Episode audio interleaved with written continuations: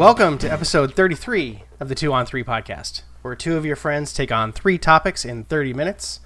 I'm your host, Ty, and I'll be guiding you through the hellscape that awaits us in the near future. You can tell me to keep it light on Twitter at SEATJK.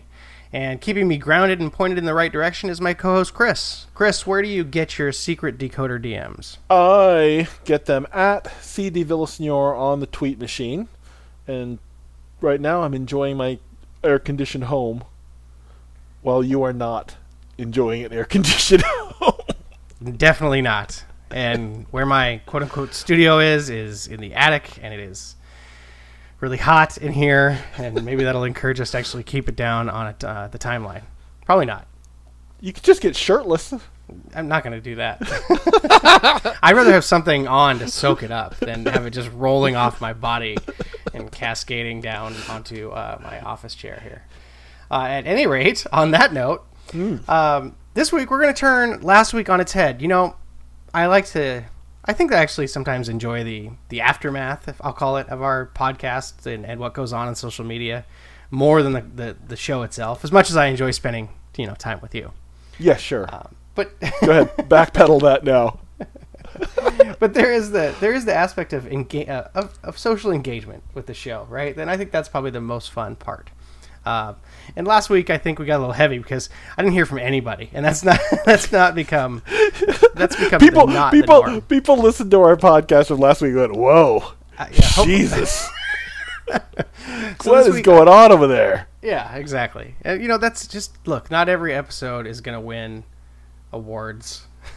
Right. Sometimes, like the Oscars, you have to have like the award-winning movies and the most popular movie category, Yeah, which they introduced today because they're weak ass. the, we'll get the into Oscars People Choice Awards. that. They suck. They're so lame.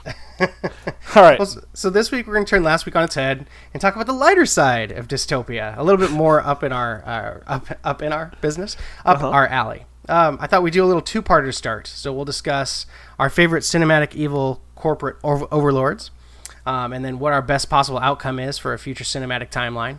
Uh, and then for segment three, we'll, depending on what we end up with, we'll talk about some of the consumer products that might be available in the future or limited to us today. And uh, in the OT, we'll check in on, on some advice on navigating the special occasion double dip. We know how much you guys love it when we talk about uh, life advice. Yes. And then you dip, we dip, they dip. Yeah. Put my hand up on your hip. so let's get into it. Um, the world's most evil corporations uh, brought to us in the, the cinematic universe. Who do you got?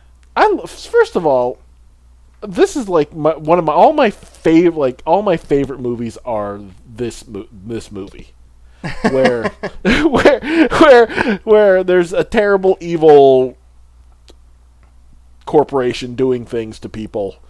Yeah. Mo- Most of the time it's just the government in the movies giving you a hard time. But I like it when there's movies that that just where the where the corporation just is heavy-handed and like mustache twisty and really evil, evil. Like they are the fruits of the devil.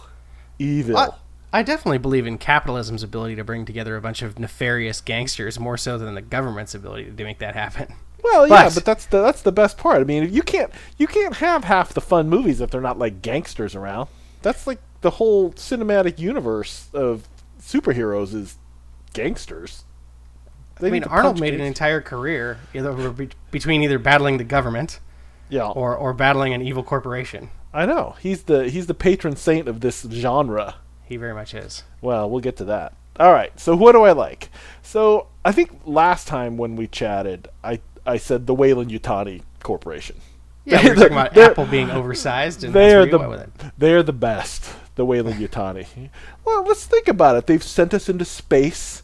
They are terraforming. They're creating space for people to live, to expand the human race's horizons.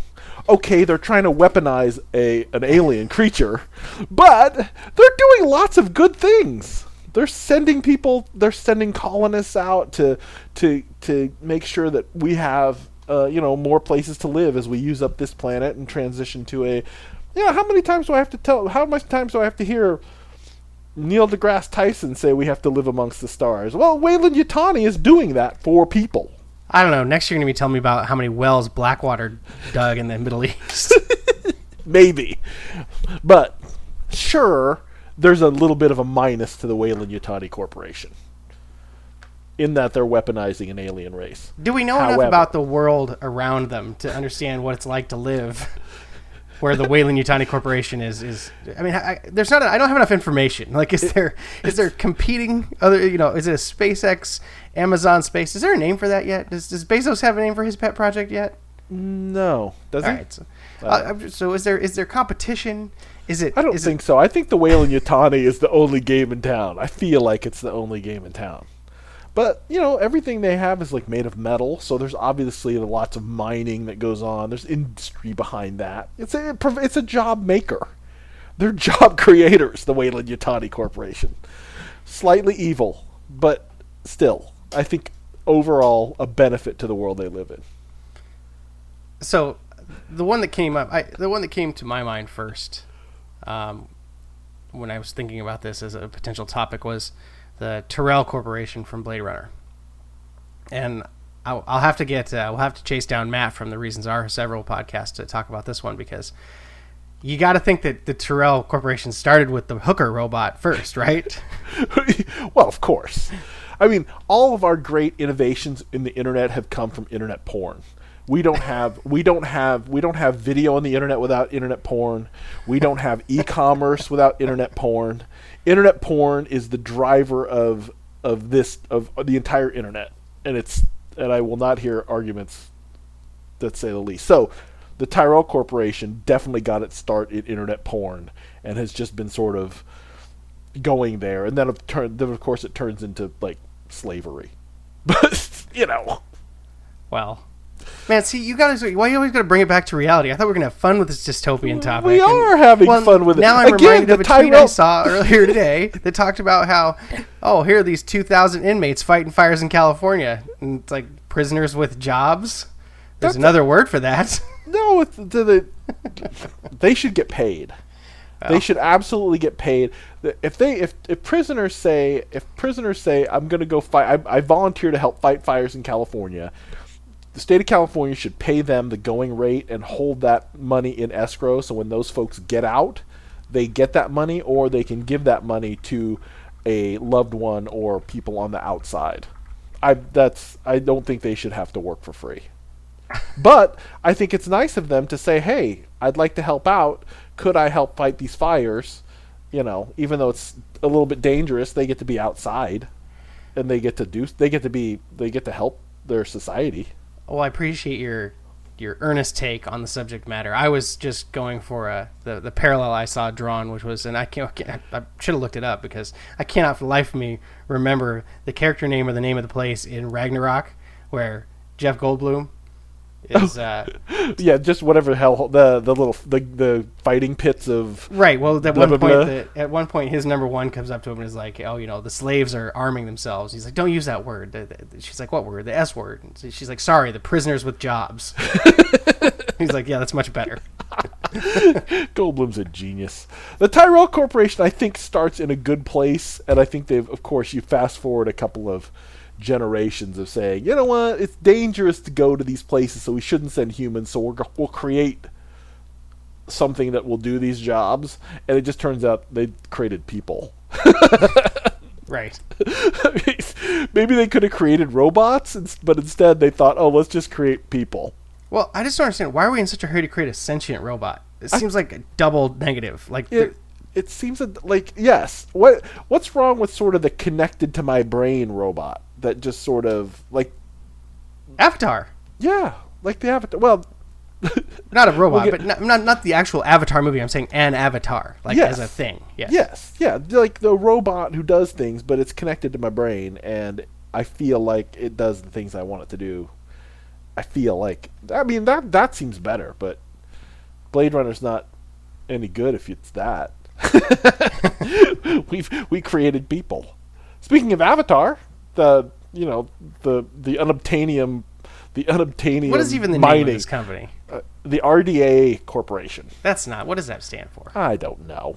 It stands, but but Ribisi is totally chewing up scenery as the as the site foreman of the. He has to. He has to deliver that ridiculous unobtainium line. He's got the look at all that cheddar. they again. I think that I like their. I like the design of their technology.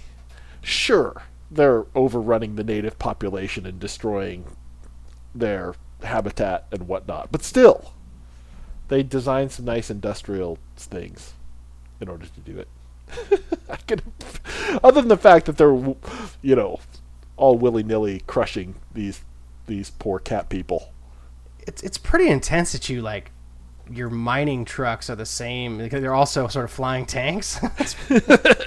really a lot of effort put into making sure that you were going to arm. You know, I mean, it's like you knew going in. Oh, we're probably gonna have to fight off some aliens to get the stuff that we Right. want. So uh, this this gives me the so let's hop the James Cameron thing. So he he creates that corporation, but he also created one of the great overlords of all time, which is Skynet. Right, Skynet Yes. came from the brain of. Now Skynet's not really a company, or Cyberdyne Systems is the company. Yeah. But and they create Skynet, but is Cyberdyne really like a bad company because they created Skynet, or Skynet just kind of a happy accident? Or is Cyberdyne? uh, I don't know if Cyberdyne's exactly shitty. No, I don't think it's any different than than what we were just talking about, which is this idea that you you know if you're chasing AI as a goal, you're going to end up in, in, and you don't have any controls in place, and you don't have any thought for the future about. You, you need long term vision to try to execute this plan. um, so I yeah, I mean, we don't know. Again, I don't know if we have enough context. I don't recall exactly. You know, Cyberdyne somehow gets the military contracts and everything else, right? So, right, right. They they do all that stuff, and then of course, the in T two, what the the robot who came comes back in time becomes the basis for their groundbreaking technology Right. in a weird time loop chicken egg argument. Uh, I feel like that was that's a situation where we only men, in, intended to make two of these movies, so you're not supposed to think about this too much harder. And then the, the whole extended universe thing makes it a lot more difficult. By the way, sweet sweet sequel, sweet looking kind of uh, stills from the new uh, Linda Hamilton sequel of Terminator, which I'm going to consider the third movie, and those other ones never happened. What about the one in the future? The uh, we're not talking about speaking the of Avatar. No. no, no other Terminators exist. I'm gonna just forget all those other ones. It's gonna be Terminator, the Terminator T2, and then this next one. And I'm just gonna forget the other ones existed. Well, the thing that concerns me is we're not that far away from that because we got people who get fired by computer AI, like an- analysis, uh, performance Oh, analysis. Yeah. got, I read this really disturbing article a couple weeks ago. It talked about how drone killings can be predictive and not necessarily involve a human uh, to actually say yes, execute. well, that's a problem. It seems like a problem. Maybe let's not give the computers guns. I feel like Yeah. we've been down this road. the movie people have thought about this already. Does does the Matrix have a does the Matrix have a, the Matrix is just the machines took Yeah. over. yeah. Like we don't know where The Matrix machines- is basically, it's not any different than Skynet. it's Skynet. It's just different Skynet. Correct. Octopus Skynet as opposed to as opposed to Metal Guy. Metal Guy uh um You know, when I think of Skynet, I think of those patrol drone things. the HKs, Hunter Yes. Killers. yes. Kyle Reese totally could handle a HK all by himself cuz he's the man. It seems like you would just make it out of bulletproof materials and then the whole thing would be over. But, you know, what do I know? Let's see. Um, here's a, here's a good one. The Umbrella Corporation from Resident Evil. That's a shitty company. The That- worst. The worst. That that is that is a truly shit company. Like let's let's design something that kills everyone and then reanimates them. Like how? What is even the what's even the point of this? Like, Well, somehow they were even- growing in the first movie. They're like growing those super monsters in the base in the right the basement. It's supposed to be the Right. cafeteria. right, and their So that's how somehow. And their computers this sentient little girl, this sentient creepy little girl. Yes. Well, Yeah. there was that, that had backstory too. That the lead programmer's daughter had pat had died or whatever. That's a bad corporation. I don't even know what their their revenue model is. What if everyone's dead? How do we get money from this? What is happening at the Umbrella Corporation? Well, it seemed like they're really hell bent on a cover up, but living in a world where it seemed the cover up wildly unnecessary. right, everyone's dead. Yeah. I don't get it. Oh, There were a lot of there a lot of focus on weaponizing zombies and undead type things, and I it was really unclear like what the larger picture might have looked like. right. right. Can, what's happening at the board meeting when someone powerpoints this? Like, so what we're gonna do is we're gonna create this thing that makes people die, and then it reanimates them, and they end up killing more people. That turns into revenue for us. I don't know. I don't know. this turns into shareholder value. How? I'm a little bit Well, hazy. just, I'm a little hazy. I'm a little hazy on their business. The Maybe you can get the zombies to do the slave labor. You know, that know, seems to be a, a winning model in the course of history. My fa- uh, my other favorite one here is the one from RoboCop, which Yes. is Omni Consumer Products. OCP. Omni Consumer Products. You down with OCP? We, you know me, but okay. So here's at Omni Consumer Products, we have built a cyborg lawman. I don't know. I like how that's a consumer product. That's tremendous. Well, not only that, but they were they, again really focused on some get giving robots guns, right? That's the other side. There. it's not even it's he's- not even he's a- RoboCop. He's, mostly a robot. no, I'm talking about the other robots. Oh, that big tank, that big walking tank thing that like Yes. obliterates that dude. Yes. By the way, sidebar: RoboCop 2 is still the most just disgusting and violent and gross movie of all time. It is so bad. It's I mean, it's intense. great. It's great, but it is it's groundbreaking. It's still even after how many years of me watching like violent film that I come back to RoboCop 2, like it'll be on cable and I'll watch about 30 minutes and my stomach will hurt. I'm like this movie is messed up so bad. So God bless him. And God bless Ronny Cox. Whatever Isn't there? There's like a really He's terrific. isn't there like isn't the, the the apex of that movie involve the cops teaming with the street punks to fight against the like And then there's just some foul mouthed kid who just like like is want like a wanton murdering preteen. It's just Yeah. amazing. It's amazing. It's an amazing movie. the ED two oh nine is that robot. I love that when they're like telling it to stop, shut down. It's like comply. just liquidate liquid liquidates that dude. My parents definitely let me watch that too early in life. Oh god. I watched it as a teenager and it was too early. I watched it about 3 years ago and it was too early in my life to watch that movie. That movie's that movie is a riot. All right. Um, let's let's jump into Neil Blomkamp cuz Neil Blomkamp knows how to do a dystopia. Okay, so let's let's let's pivot a little bit back to the the timeline idea because a couple of things I wanted to name check before we moved on. Not really evil, but hilarious nonetheless. Is the Brawndo Corporation from Idiocracy that that uh, just preying on everybody being so stupid? They're you know it's got what plants crave. Dude, Brawndo. dude, it it has electrolytes. it has electrolytes. yeah, it has electrolytes. Which, by the way, is hilarious because Gatorade came out with a sugar-free version of Gatorade now, Right. and their whole thing is none of the sugar, all of the electrolytes. and it makes me laugh and laugh and laugh.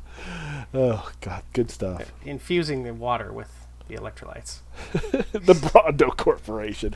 They're not evil. They just people are just dumb. Yeah. Well, and then They the ju- last one, and this will be the, the, the segue, is that uh, does it count as a segue if you announce it? Yeah, sure. the the Megacorp, Megacorp from WALL-E. And the reason I bring it up is because the reason I wanted to talk about dystopian timelines is that for years, when I had my head in the sand, I thought we were the worst case scenario for human humanity was that we were on the WALL-E timeline. That it was like, oh, we're just getting so fat, and lazy that nobody's gonna be able to do anything. Turns out this has always been the Elysium timeline, and I just didn't know it. so speaking of Neil Blomkamp and you know District Nine, that's very Elysium oriented, but that has more to do with aliens showing up and what happens. But uh, Right, but still, it's You the, were saying. Yeah, still, it's. I think maybe it's like growing up in South Africa that makes Neil Blomkamp so pissed, because he really is pissed. And multinational United, our our friends at multinational United, which I love. I love that movie because well, number one, the accents are amazing. You know that South African accent, the Sharlto Copley thing is he's Yeah. just he's amazing. If anybody should have got an Oscar, Sharlto Copley in District Nine should have got an Oscar. This is a great performance, and uh, and that movie is also just wildly, wildly violent to the point where it's hard to watch. It's hard to sit through a rewatch of District Nine for me because it is it's it's a It's, It's a pretty brutal when like they, they show fest. the yeah when they show that I can't do. I can't say it normally. I have to say "E mean you." I can't say it normally because he says it. I don't know what 150 times in the movie. yes. um, when th- he finds that they're like shooting the aliens with their own technology and stuff, and like all this, the, the, the whole lab scene is really tough. Like, and it doesn't see. I think the thing that is really visceral about it is that this ability to absolutely understand who humans are as a people and know that they would absolutely do some shit like Oh this. yeah, that that's also the that's also the dystopia part. Any good dystopia is a dystopia where you could say, you know, that that shit might happen. If if this were the case, that would happen. I really feel like that with District Nine. If that was the case, that would fucking happen. There's no question about it. Like I I, I see something like the uh, the Hunger Games. I think okay, fine, whatever. No way. Right? There's no there's no path that gets us to the Hunger Games. Well, considering like in 2018, yeah. Well, there's two aspects. You sort of asked me. There's no path that gets us to the Hunger Games. I, I don't. At this point, I'm not ruling anything out. I'm ruling out the Hunger Games. but yeah, with the District Nine stuff, it's like it's 2018, and we're still like fighting the othering of actual human beings. Yeah. Uh, I can't imagine if aliens showed up and their ship bro- broke down. right, and they were relatively defenseless. They weren't the they weren't the super invader type right, of they're aliens, just sort of like crappy humanoids. yeah, like humanoids that are just we're kind of stuck. Mm-hmm. Yeah, we would totally do that to them. It was like a hundred percent chance that would happen, and that's what That's makes for good score. That's that makes for good storytelling. It does. It's a great Um, movie. I can't believe how fast that movie, uh, how fast it moves when you watch it. Yeah, Like it It's, just never uh, stops. yeah. Elysium, Elysium is a little further afield, if you ask me. But it's I understand the, the class warfare aspect of it. Yeah. You know that's and that's the and that's the thing about which was the what was the last what was the one of the last zombie what were the last uh, World of the Living Dead kind of deals where all the zombies lived outside and there was a shiny citadel of people who lived amongst the horrible zombies on the outside.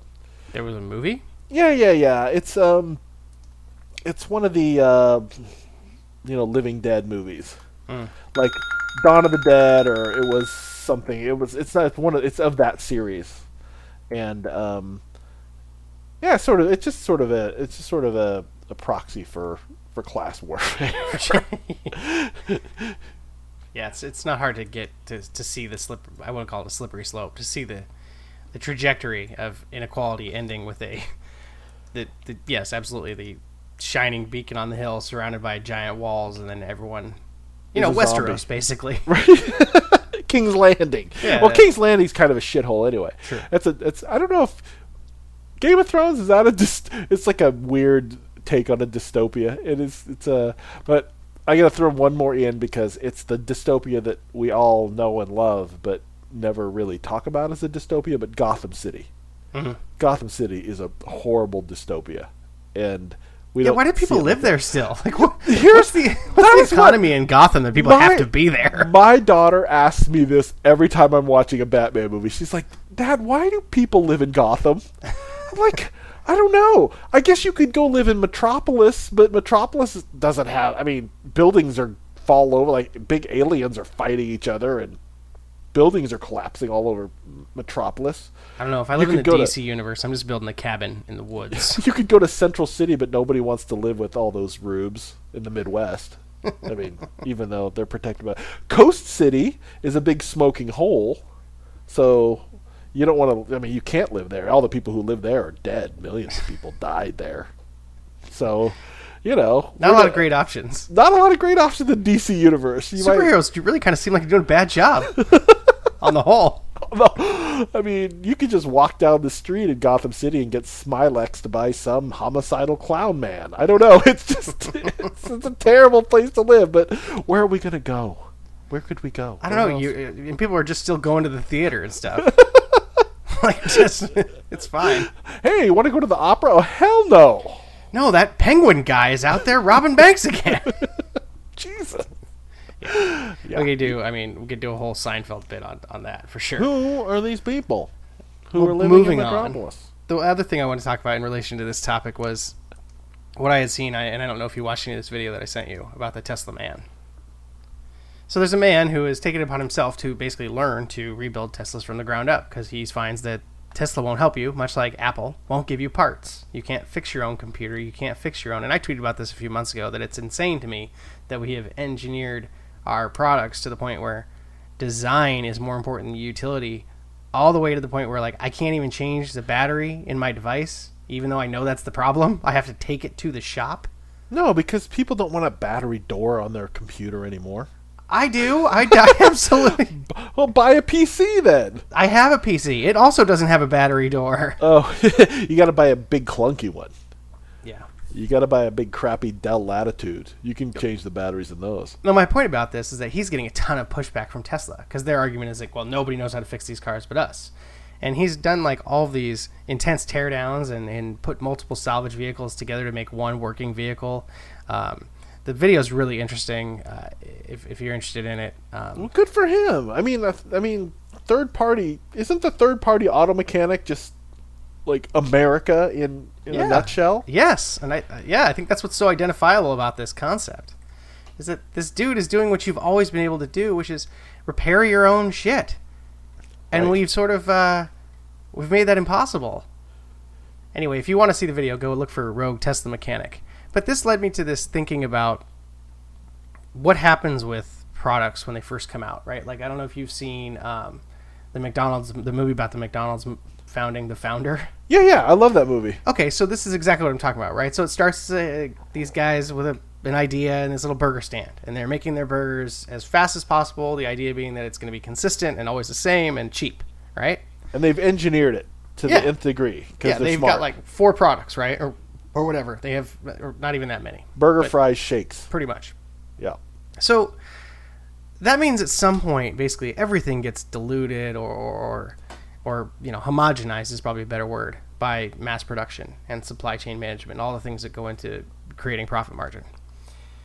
So this leads me down the path of when I think of some of the most like overproduced items that there are in the world, and I come to canned foods, things that have been around for decades that I've been eating for as long as I can remember the Chef Boyardees, the the Campbells, uh, these these products that have been on American store shelves for you know almost a century. So was there at some point, like artisan spaghettios, was somebody like I'm going to take this spaghetti and I'm going to hand fold it into little rings, and I'm just going to mix it with tomato tomato sauce. Like the the recipe had to come from somewhere, is what I'm getting at. Right, right. Somebody's just decided. Yeah, I think that yeah, it all comes from somewhere, right? But I think that I don't understand the O part. I think that I think that I think that what happened was they probably tried to use standard spaghetti in a can, but when it glopped out of the can, people Yeah. freaked out. Like it was totally gross. So they said so the product people got their heads together and said, "How can we make this more appealing, especially to children?" and rings were because everybody loves cereal, right? Everybody Right. loves everybody loves Cheerios. So SpaghettiOs are just the Cheerios of pasta, and so now kids like it. Sorry, But but have you ever had have you ever had do you, do you remember the the the the the meat the one with the meatballs in it? sure. Oh my god, those meatballs. those are but at some point, yeah, people got people people got they needed some stuff cuz people start working more, right? People have less time to cook, people have people have kids and they just they just start cranking open the cans. But, But it's different than like Post, where it's like I invented cereal or Kellogg's, whichever one it was. I don't remember. okay. Maybe it was the same time. I don't know. I've seen that Road to Wellville movie a couple times. I can't remember the timeline. but like the Chef Boyardee stuff. Are you, so I guess like, we should probably have done some research now that I've dove, dove into this a little bit, which is the this idea that I want to know like if the food grew organically and then was consumed by a foods company that then mass produced it, or No, if it was like I don't think, think it was guys in a lab. I don't think it was ever any better than it was today. I think it's probably been. I think it was probably worse, and I think it's probably gotten better. I think it's probably reached its its final state. Just like anything in evolution, it's good enough, right? It sells. People people like it. I, I eat. I come from a culture that loves to eat spam. I mean, where I, I have not a leg to stand on.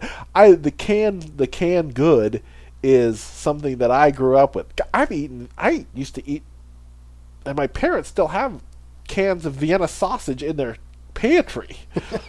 we will. I, I I don't have a problem firing up some Vienna sausage to eat with some eggs and rice. That is a Filipino. That is a Filipino delicacy. And it's disgusting. I mean, I don't even know what kind of meat that is. it's like Vienna sausages are meat that didn't qualify to be hot dogs. It's just, I mean, Jesus. I mean, what am I eating? I have no idea. It's just, I mean, it's disgusting, and yet here it is. It sells. The people at Hormel still knock out spam like it's. I mean, that print they print money. It is so crazy that the during actually during the era that uh, people seem to want to return to so badly, uh, how invested we were in like tightly packaged foods because there was a lot of canned meat. like, Yeah. wasn't there like a can ham that came in a can? Sure, sure. Because refrigeration was not very Right, good. It was. I mean, not everybody had refrigerators back then, so you couldn't have fresh stuff. So you had to have canned corn and canned beans and canned vegetables and all that stuff because you just you because at the farm or whatever where you didn't have electricity, you had to have cans of food, unless you had a unless you killed a cow the day before and whatever. I mean, you didn't have a lot of choices. Well, and I can't remember what movie I saw this in, but I it stuck with me for years, which is this idea, and I think it's fried green tomatoes when she's thinking she's gonna have to be divorced and she's doing some shopping with cash and she buys like Chef Boyardee and she's like it's like she's there's narration right Uh huh. And she's like talking about how uh, it's good to eat cold from the can like you don't have to have it anywhere to cook it Right. and it's true because it's basically like fancy dog food anyway so all you Sure. do is open it up and just start eating it Listen, I could crack open a can of Chef Boyardee ravioli right now and eat it with a fork and be perfectly happy with it. it's good at all temperatures It's the ravioli is let's let's be clear the the ravioli is the best product in the Chef Boyardee line. Well, I mean, when you're not going to eat beefaroni, beefaroni is not something anyone should eat ever. It's horrible. Beefaroni is for people who couldn't get the hamburger helper together. It's like I'm too lazy to actually make hamburger helper. I'll just buy the beefaroni and open that can and just have it I mean- I understand buying the ravioli because it's hard to put meat in pasta. Yeah. No, yeah, you got to buy ravioli. Like, what? Who am I? Pioneer woman when I'm to make my own freaking ravioli? I, I see them do that on TV. I'm like, that looks hard. Yeah, making your own pasta? It's, yeah. It's Pass. like- but no, canned goods are, yeah, we, we, uh, what, I'm trying to think of what canned goods we have around. We have soup Yeah. and we have like cases of spam that I truck home from Costco on a regular basis. Um, I think soup is the only thing that, that sticks around our house from a can perspective. chicken broth. And it wouldn't be the two on three podcast if I didn't ask you if we could open a restaurant on this idea. Could you take these things and make them like artisan? Could I sell you artisan like beef uh, Chef Boyardee pasta? Absolutely, absolutely, you could. I like think this that- is a restaurant, right? If you can you steal the recipes and use like really nice ingredients, but still capture the can you capture the mouthfeel of the canned good. Are people gonna leave your, their houses to come to our restaurant to eat the artisan spaghettios? no, I mean, but I I come for the ravioli. I guess I guess if we had booze, here's the thing: if you if you turned it into like a late night thing, where people like after midnight could come Yeah. and eat artisan like shitty artisan food, like Yeah. or no good tasting artisan food based on canned favorites, Yeah. you would make a mint. That's the thing. Yeah. That's the- like the that's like the that's like the Chick Fil A idea. You know the. Chick Fil A idea? oh, like classing up a crappy No, chicken no, sandwich. no. Chick Fil A is closed on Sunday. Right. So if I had a food truck, Oh. I would make knock I would make Chick Fil A sandwiches Yes. and Chick Fil I basically make Chick Fil A's menu out of a food truck Yep. and I would park it in the gas station across the street from the Chick Fil A on the day on Sunday when Chick Fil A is closed. So when people came to eat Chick Fil A on Sunday and went, "Shit, it's closed on Sunday," they would see my chicken, my chicken food truck, my chicken sandwich food truck, and they would they would be thrilled to eat my chicken sandwiches. I think that only works ever. here because we haven't had Chick Fil A long enough for people to get it the, the pattern burned into their brain that they can't have I- it on Sunday. I just need to I just need to park mine across the street from the Bellevue one. The Bellevue one that has a line into the street 24 hours a day. I don't know what the hell people are doing. Like the Chick-fil-A by your place is completely reasonable. You could just go in there for a chicken sandwich right now and just I mean, I there. can't because they have butter in all of their food. But Okay, but one could if one desired a Chick-fil-A sandwich. Yeah, well, this isn't one's podcast. it's two's. If a person wanted to get a Chick Fil A in your neck of the woods, they would just they could, any time of the day could go to the Chick Fil A and have one. Now, It's true. If I, now, if I wanted to get a Chick Fil A sandwich and I went to Bellevue and any time it was open, I would have to wait twenty plus minutes, ev at, at the very minimum, to get a Chick Fil A, which is ridiculous, and I won't do it.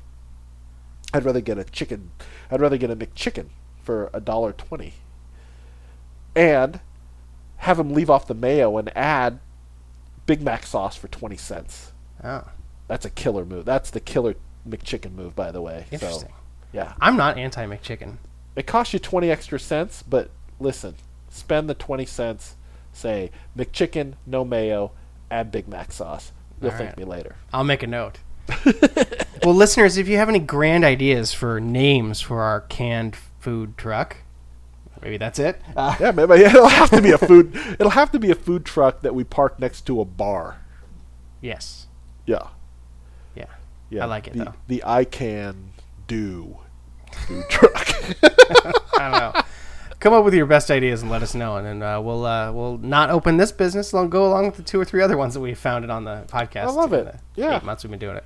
All right, so we're into the overtime, and did you have anything specific? Because I know you wanted to mention that uh, one of your one of your evil corporations, which which evil corporation did I want to mention? uh, I Twitter. forgot. they are the most evil corporation of all. They make us do things we don't want to do. They make us yell at each other and hate Right. each other Yeah. for no reason other than we have access to Twitter. Like, and then you try to express a complex thought, and somebody jumps down your throat because they're too stupid to understand it, and plus it was hard to articulate in 240 And- characters. And and it's completely devoid of nuance and Exactly. and yeah, Twitter. They're the they're going to be the they're going to be the we should make a movie where Twitter is the dominant um, dominant um, player in the dystopian future and just see what Probably go back and look at the Black Mirror catalog, but I'm sure they've already done it. They've pretty much covered off. all of this. Well, we just want to throw some shade at Twitter and, and at Jack in particular for being a piece of shit. So, Fair enough. uh, He the thing I actually wanted to talk about is something that happens to me every year. And this is essentially that my wife's birthday is seven days before our wedding anniversary. Not on purpose, but rather because we were trying to have a summer wedding and we needed to, we were in the Northwest, so we had to work around the schedule, the weather schedule. August gave us the best opportunity. This was the wedding or the weekend that the, the venue was available. Um, so for the rest of my life, I was like, all right, well, this is kind of going to be a pain in the ass. And so it comes up, you know, every year. And our anniversary it gets the short shrift. And I feel like ultimately it's me that loses out in this proposition. because it's too close together. yeah, exactly. It's like we get, you know, her It's like birthday it's like and it's like if your birthday's on Christmas.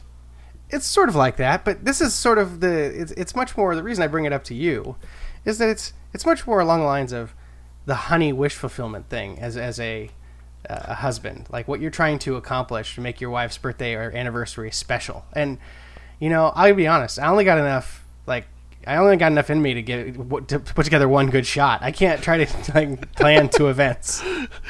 Yes. So just combine them. That's that'll be easier when we're old. okay. As younger All right. people, it's a little challenging. No, I think the the thing about anniversary is it has to stand on its own. It's it's different than birthdays or whatever. Of course. So it needs extra attention. Like if if you were to put your anniversary next to your birthday, the anniversary gets the anniversary is taking over. It's the dominant player in the. It's I think the- that's true. It's if it was my birthday. it's the Earth so okay here it is if in with your anniversary and your birthday your anniversary is the earth and your birthday is the moon sure. And it sort of just kind of you know And you this is what I'm telling you. This down. dynamic has been re- completely reversed because it's the other way around in the situation. but so here's the thing with in, in my situation it is um, my wife's birthday 10 days later my birthday one week later our anniversary Oh, so we tend to smush it all we tend to because we're all close there sure.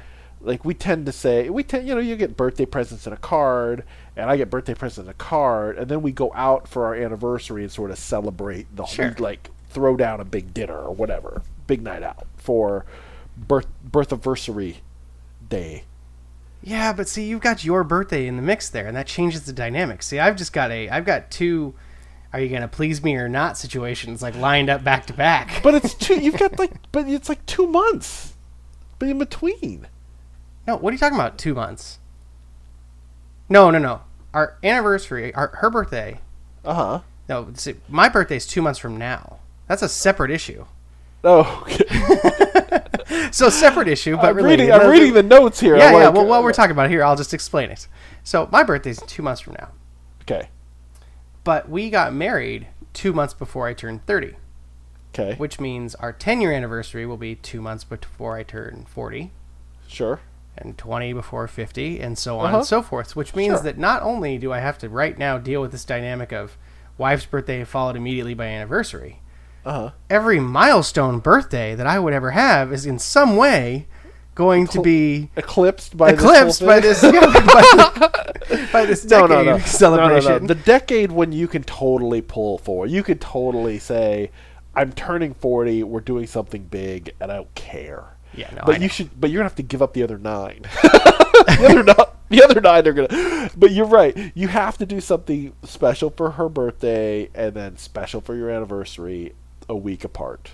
But Yeah. I would tell you that you do something nice, but stay in on her birthday yeah, and then on your anniversary you go out Yeah. and sort of and that has that's kind of become the cadence. It's not an impossible problem. I just thought it was sort of funny because here we are like a week later, and it's oh yeah, it's our anniversary. Oh, I sort of forgot about it. You, you sort of forgot about it. I did not forget about it. I just thought it was tomorrow. Like it's just we we did we my wife and I both one time forgot our anniversary. well, you both did it. we it was funny because her parents called. And so they were like, "Happy anniversary!" And we looked at each other like there was something about it. It was like it, it fell on a like on a weird day, and we're busy, and you know lots of things were going. And I know I would have remembered before I came home, but there was something about getting that call first thing in the morning while we were trying to get out the door to Yeah. work, and get the kids out, and all that stuff. Where they call and say, "Happy anniversary!" we looked at each other, and went, "Oh my god, is it our anniversary today?" So funny. It happens. You get old. Other stuff takes precedence, right? It's just uh-huh. like you, even like you, like you say, your own birthday. You start to be like, well, whatever. I'm an old, I'm an adult. It feels really- like tooting your own horn a little bit. But Well, I don't have guess- a birthday party. I just use it as an excuse to go do something I want to do with no apologies. right. Yeah. But that's what that's what that's what birthdays are for. I mean, anniversaries are great. I just think that uh, you know, and every so often, like again on the big ones, 10, Yeah. 20, whatever, invite some friends around, go to a restaurant, enjoy yourself. But the Yeah. rest of them, the other nine, come on. Well, I think that's actually my biggest concern. Is it's so like ten year, fortieth, fortieth, ten year anniversary, fortieth birthday. My wallet's going to take a beating. Well, sure. you better start saving now. Yeah, no doubt, right? The uh, oh, by the way, can I can I throw out the fact that uh, people who are cele- who celebrate their birthday month can all like take a hike. It's, a, sec- it, it is. It's a birthday. It's my- It's, right it's there my- in the name. It's my birthday month. I, I love that. That's It's not like, your what- birthday month. yeah, it's not like, what? Valentine's week. None of this shit. It's a day. Yeah, it says it. Yeah. It's right in the name. Just wait for the day, or don't give me the birthday week. Don't give me birthday month. Birthday month is the one that just blows me away. Like so, it's like it's my birthday month. We're celebrating all month. We we are. Yeah. What if your birthday's on like the fifth? Like by the twentieth, I'm like, you gotta get the fuck out of my face. right? It's over. It's over. All right. Just Well, don't- thanks for helping me guide that. I'll I'll, I'll get it figured out. It's only You'll gonna be with me out. for you know the rest of my life. Like I said, blow go go go meaningful and small on the other nine, and then blow out the tenth one. No doubt. All right. Anything else for the OT? Not really. Okay. Just, uh, hey, St. Louis. Big up to St. Louis. Big PGA Championship, and it's St. Louis, where it's maybe 105 degrees and a thousand percent humidity. So That's that's about what it feels like in this sweat lodge I got at the studios this evening. So let's cut it loose because I'd like to get the hell out of here. all right. So Well, thanks, to my- everybody. big up to our fans in St. Louis. Absolutely. And thanks everybody for listening to the Two on Three podcast. We always appreciate it when you join us and when you share your thoughts with us on Twitter. We love it ever so much. So we will be back with more shenanigans next week. And until then, Peace.